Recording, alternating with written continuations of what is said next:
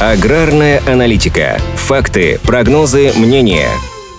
Чем обернется рекордный рост производства подсолнечного масла в России? Производство подсолнечного масла в стране выросло до рекордных значений. По данным аналитического центра Совэкон, в апреле выпущено 738 тысяч тонн подсолнечного масла. До этого отметку 700 тысяч тонн удавалось преодолеть лишь однажды, в декабре 2020 года. Такой заметный скачок эксперты объясняют повышенным спросом, прежде всего на внешнем рынке. Хотя и по внутреннему показатели растут. Сказывается стабильная за последние месяцы цена на подсолнечное масло. По мнению аналитиков, столь высокий объем производства скажется на росте экспорта. Тем более, что цены на мировом рынке, согласно прогнозам, еще могут опуститься. В период с сентября 2021 года по апрель 2022 на экспорт ушло около 1,5 миллиона тонн подсолнечного масла. Это 31% от общего объема производства в стране за это время. Странами-лидерами по ввозу российского растительного масла стали Турция, Индия и Египет. По-прежнему высока доля импорта масла и со стороны Китая. Гендиректор Института конъюнктуры аграрного рынка Дмитрий Рылько полагает, что основной причиной роста поставок за границу в последние месяцы могли стать опасения производителей по поводу повышения экспортной пошлины. Отчасти это справедливо. Даже с июня по июль она выросла с 525 до 560 долларов за тонну. А весной вывозить растительное масло из страны было еще менее затратно. Но не стоит забывать и об экспортной квоте в отношении подсолнечного масла. Период ее действия продлится до 31 августа. До этого срока из страны можно суммарно вывести до 2 миллионов тонн масла. Этот фактор тоже серьезно сдерживает экспортеров. Кроме того, ряд компаний не спешат реализовывать большие объемы подсолнечного масла в надежде на рост мировых цен, но большинство аналитиков сходится во мнении, что предпосылок для этого нет. Тем временем прогноз по сбору подсолнечника в этом году довольно оптимистичный. Минсельхоз ожидает, что по итогам текущего сезона урожай может достичь 15-16 миллионов тонн, из которых переработчики могут произвести до 6 миллионов тонн масла.